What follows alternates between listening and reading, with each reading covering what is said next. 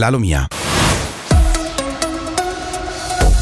Ancora ben trovati dalla redazione, Hunter Biden, il figlio del presidente statunitense, si è dichiarato non colpevole di fronte ad una corte federale a Los Angeles per le accuse di aver, tra le altre cose, evaso il fisco tra il 2016 e il 2019 per 1,4 milioni di dollari, spendendo soldi in droghe, escort, auto e vestiti di lusso. Lo riferisce la CNN. Se le accuse dovessero essere confermate, Biden rischierebbe fino a 17 7 anni di carcere.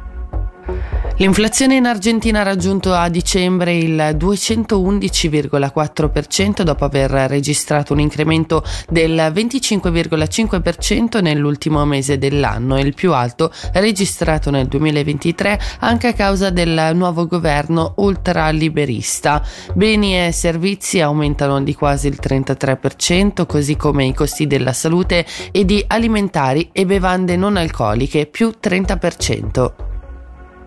E veniamo in Svizzera dopo i grigioni anche il Canton Vallese accetta l'effetto sospensivo dei ricorsi presentati da organizzazioni per la tutela della natura contro l'abbattimento di tre branchi di lupi. Sion non presenterà quindi ricorso al Tribunale federale contro la sentenza del Tribunale amministrativo federale per motivi di tempo, ha indicato ieri il Dipartimento Vallesano della sicurezza delle istituzioni e dello sport.